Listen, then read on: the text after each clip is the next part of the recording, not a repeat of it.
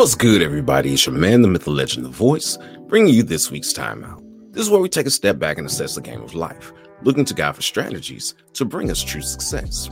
This week's thought Eye on the ball. Many sports involve a ball, including the world's most popular sport, which is football. Now, we call it soccer, but the world calls it football. Not only are you trying to score the ball, but you're also fighting with the other team to keep it away from them.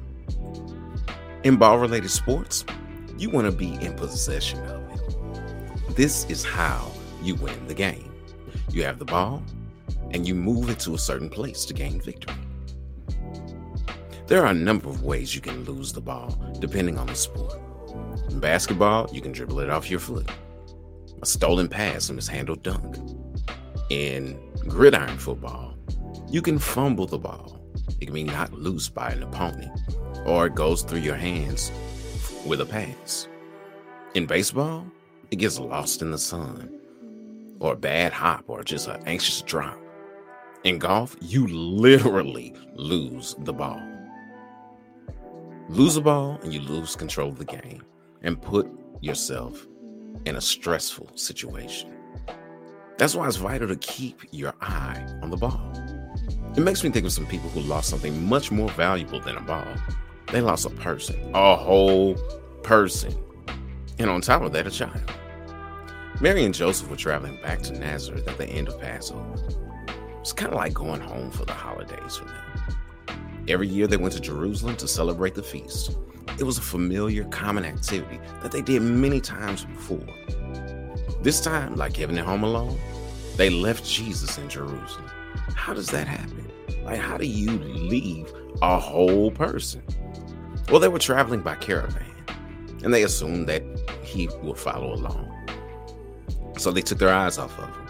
They got so caught up in the revelry that his location wasn't important. They allowed a drifting away from him. And then they were upset with him for the drift. But it was their lack of management that caused them to lose track of him. Jesus was sinless. So it's not like they said, hey, when the caravan leaves, you leave with them. You know, make make sure you keep up with, with John since you're uh, back playing with him.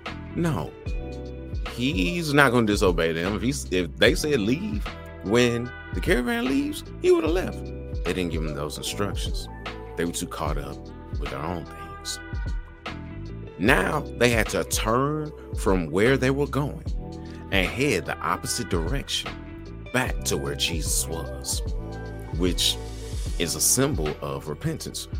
In repentance, we're sorry for what we do, and then we make a 180 turn and go the opposite direction. That's what Mary and Joseph had to do. And when they found him, they found him where? In the house of God. They found him doing God's work. According to Ellicott's commentary, at the age of 12, Jewish males became more directly responsible for their obedience to the law.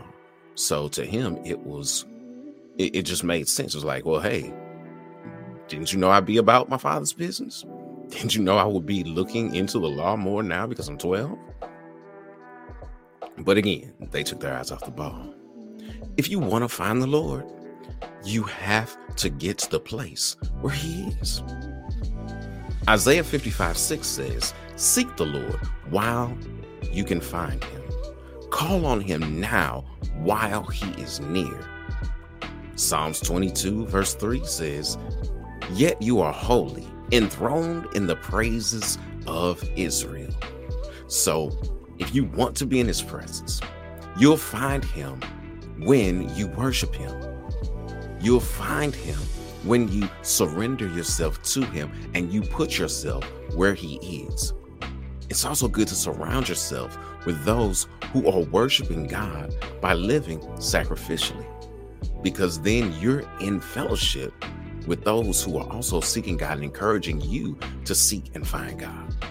So here's the play when you find yourself drifting from God, repent, ask for forgiveness from your sins and for putting other things and people before Him.